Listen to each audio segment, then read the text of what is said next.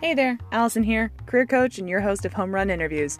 This is where we break down tricky interview questions, learn how to put our best foot forward, and tackle those interesting topics, all so that you can knock your next interview out of the park.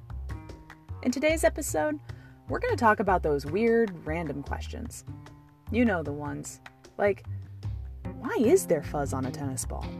We'll answer those and a couple more, and talk about the logic behind it in, later on. This is Home Run Interviews.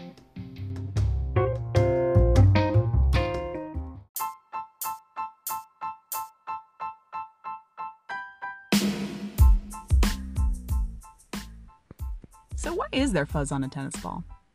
Why are manhole covers round? Can you sell me a turkey sandwich when I already have a peanut butter sandwich? These are weird questions. And there's a there's a purpose behind them. As an interviewer, one thing that we don't like to do is hear a lot about your traits and characteristics without really seeing them in action.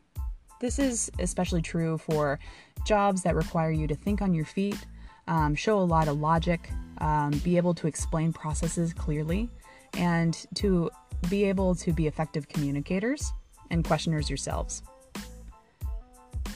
These are meant to shock you, these types of questions, because you're not expecting them. You can tell us all day about, you know, how intelligent you are and how quickly you can think on your feet and how much you can convince other people. That's all fine and good. But when you're actually put to the test, what do you do?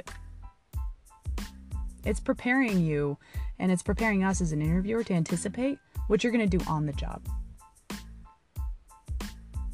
it's less about the answer. So don't worry. If you don't know why the fuzz is on a tennis ball, that actually doesn't have a whole lot to do with it. When you answer these questions, though, you're going to want to go ahead and talk about your why behind your answer. That why really exhibits how you think. And it also shows that you're game and you're flexible and you're up for anything if the the workplace is asking you these questions, it's probably because they experience a lot of things that require thinking on the fly. So your answer doesn't matter so much. It's more about how you got to the answer. And for people who are in sell me something conversations, it's because we want to actually see your skills and your aptitude as a salesperson, not because you're going to win the deal. You don't have a sandwich anyway. The other thing as an interviewer of why we ask these questions is to see whether or not, well, whether or not you answer them or if you choke. Now, it sounds a little bit mean, but we really want to make sure that the people that we hire are going to be open and honest and are going to try. And that's the best thing you can do with these types of answers. Now, the people who are the really good ones at answering these kinds of questions, turn the tables and ask the interviewer Did I get it right? Is that why there's fuzz on a tennis ball? Or how did that sound? Is there anything you could critique about my process and me trying to sell you a sandwich? That shows a thirst for learning and growth. And that's always a valuable asset in a candidate. We want somebody who's going to improve. We want somebody who's going to question the status quo. We want somebody who's going to dig in and try to get better and improve and improve our processes. So be that person. Give it a try. Answer the question, and even if you think you're wrong, go ahead and give it a shot anyway.